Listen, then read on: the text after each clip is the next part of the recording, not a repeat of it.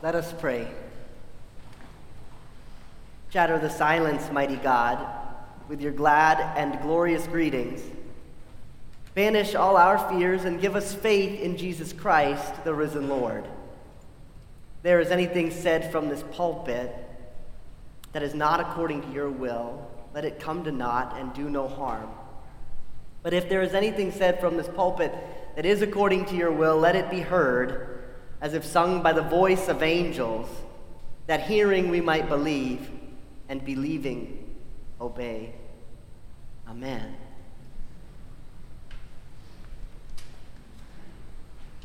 I don't know how you went about getting your driver's license. I went about getting my driver's license by going back and forth in my driveway. We had a long driveway. Push the clutch in, put it in reverse, hand over the passenger side headrest. We had no little camera, you know. Look over your shoulder, clutch out, gas down, back up. Brake, clutch, first gear, Clutch gas, second gear. Okay. Over and over again. That's how I went about getting my license. These days, I feel so old saying, right? These days, our children, they go to a class and then they have to amass something like 50 hours of driving with their parents. And then they go and take a test to see if they can get their license. Now, I imagine that many parents use those 50 hours as a way to build confident drivers. You know, let them tool around sleepy back roads and familiar neighborhoods. Not my daughter. Oh no, that's not how we do it. Instead, my daughter, my whole family, I should say, enjoyed the hair raising experience of helping her to amass some hours driving to Maine last week. And I say hair raising because my fault. I didn't realize how close we were to Cleveland when I put her in the driver's seat. And it was night. It was nighttime. Sorry, Grace. Let's just say we all learned a lot that night. I especially learned that people don't drive any better when you're screaming at them. it's true. Now, I should have learned that a long time ago. I should have learned that when I taught Grace's sister Lily how to ride a bike. Now, I don't know how you learned how to ride a bike, but I was put on the bike and I was pushed down the hill and told to pedal hard. and so I tried that over and over again. How many times did she fall? How many scrapes did she endure? How many disappointing looks did she earn? Countless, I admit it. And at one point, we finally we were so disgusted with ourselves, with each other. We threw our hands up in the air. She was crying. I was ashamed of myself, and we went inside. Pedal hard. Work hard. Get it right. Push through. Pedal hard. That language still echoes. It's still part of our inner narrative. It's implanted there, maybe by our fathers, our mothers, that inner self, pedal hard. And we perpetuate the narrative, we perpetuate the echo as we chastise one another. Pedal hard. That's how you, that's how you get going. I'm going to tell you the trick. I'm going to tell you the trick of how to get going. And it's not pedal hard.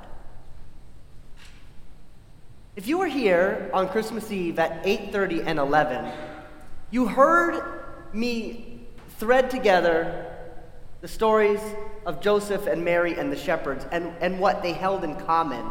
And that is that none of them would have been, to anyone there, worthy of something like the incarnation.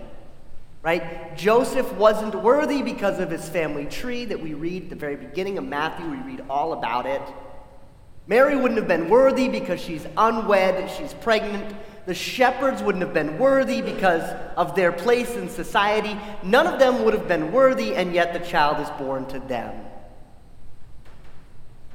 We are not telling their story 2,000 years after the fact because, you know, they earned it.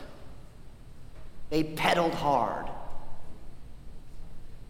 We're telling their story 2,000 years after they lived it because God intended to rewrite the script through them. It was God's choice. And he, he, in, he intended to extend this understanding of how he loved and who his gift of new life is intended for. He intended to do that and extend it way beyond our expectations. And he does that. He does that through Mary and Joseph and the shepherds. And that theme continues in today's scripture. See, it might have been that some of those very first readers would have read about the, the, the inclusion through Jesus of the tainted, Joseph, the scandalized, Mary, and the bottom feeders, the shepherds. It might have been that they could have accepted that. Up until now, the story of Jesus is the story of the renewal of the Jewish community. But then Matthew writes chapter 2. See, in today's verses, these magi from the east, probably Babylon or something, they're traveling across the country, the countryside, through places like Cleveland, I'm sure, following a star, and they arrive in Bethlehem to see this baby Jesus. And when they do, the original readers will once again have been challenged by who God loves and who this gift of new life is intended for. Why do I say that? Listen, Dale Bruner notes that official Israel deeply despised the magician astrologers of the Gentiles and felt that God had rescued his people from the tyranny of the stars and from those who claimed to know their secrets. Biblically faithful Israel felt about the Magi roughly the way theological orthodoxy feels about New Age spirituality. So, throughout the scripture, from Ezekiel, uh, Isaiah, Daniel, Acts, you can see all throughout scripture we're being warned about these magi. Forget pedaling hard. These are a community of people that have been peddling against Israel. They're part of the problem. They're in bed with the empire, right? They're purveyors of this science that threatens the fabric of their entire belief system. And so you can see why this would have been very jarring to see right here in Matthew 2, so early in the narrative, fresh on the heels, by the way, of this broadening of the story to include the lowliest of their own kind, this inclusion of those that were very much unlike them. It, it would have been jarring for them to see that God, God loves them and not only loves them, God intends to include these magi in the story of his enterprise. What? They don't even know the Apostles' Creed by heart. They don't know what the word doxology means. They don't really get our dress code. They speak a language that we call foreign.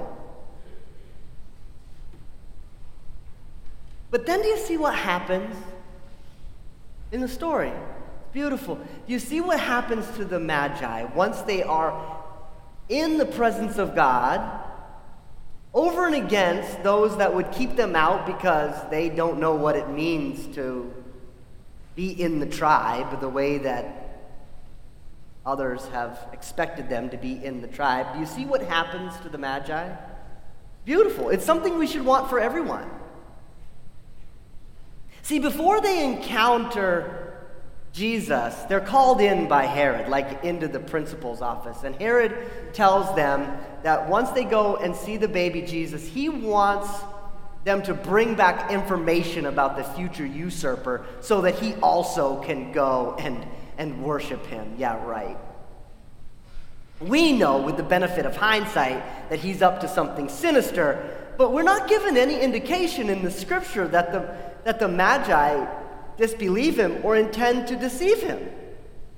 But then they go and they visit Jesus and they can't help but worship him and give him gifts. And then they go to sleep and they're warned in a dream to go and do something else, to be changed in their lives. And they do. They get up and they go home by another way. They are fundamentally changed because of this experience they've had with the presence of God. Isn't that something that we should want for anyone?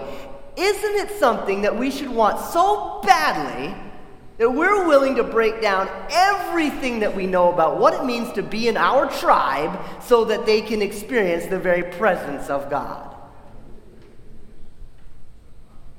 I think so.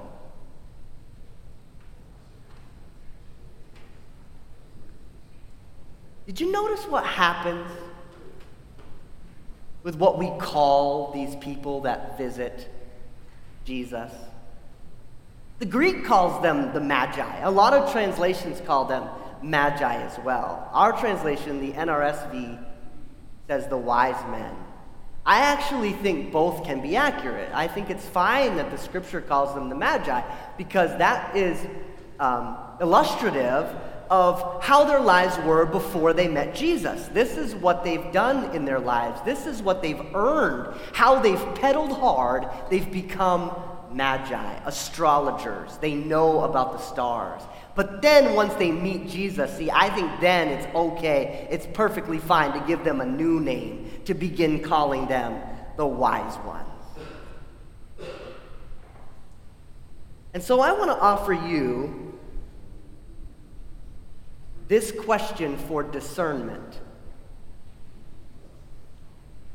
If you were to meet yourself one year from now, and let's assume that you go through this year and you find yourself encountering Jesus. If you were to meet yourself one year from now, what word would you hope to have attached to your name? The Herod was known as the Great. Because for Herod, it was all about him and his greatness. And that was a way that led to destruction. The Magi became known as the wise because they found a new center in the person of Jesus. That's the trick, by the way. I told you I would tell you the trick to get going. Find your center. It's the trick to riding a bike and teaching a kid to ride a bike without screaming at them, too. On that day that my daughter and I had that dust up, I went to Google and I searched how to teach a kid to ride a bike. And do you know what you do? You take the pedals off. Can teach any kid to ride a bike. Just take the pedals off and let them sit on the bike and scoot around and kind of coast, you know, and they find their center.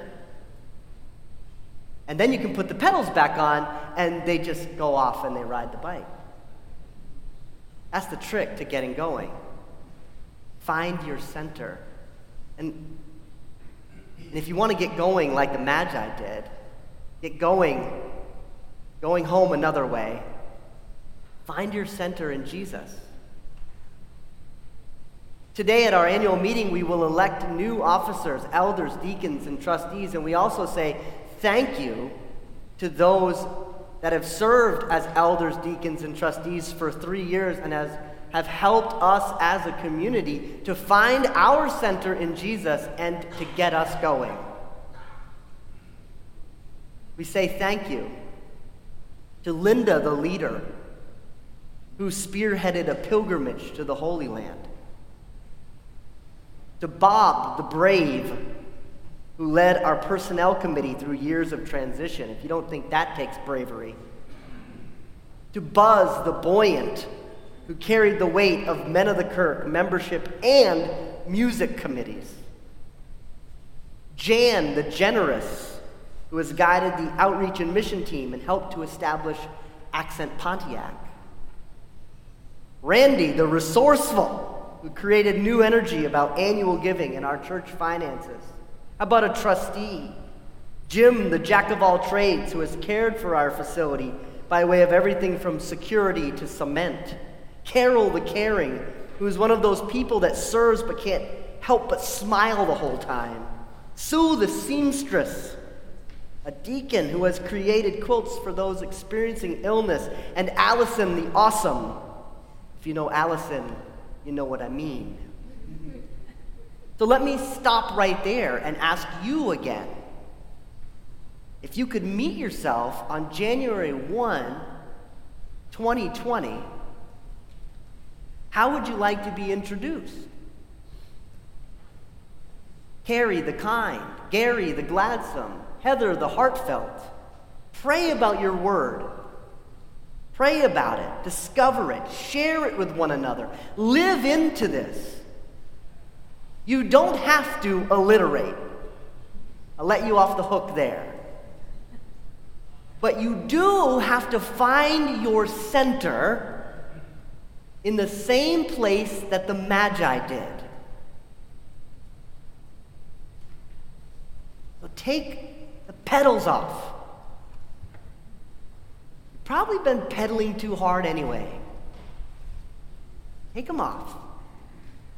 You don't have to be all things to all people. You don't, you know, have to try to do everything that social media tells you you have to do, reading all the books. This one book a week thing is just crazy. You don't have to burn all the calories and run all the miles. You need to take the pedals off, and you need to find your center if you want to get going. Get on the same bike that the Magi did. Its handlebars are synced with the star, and the tires roll to Bethlehem. You'll find that new center and another way home. Amen.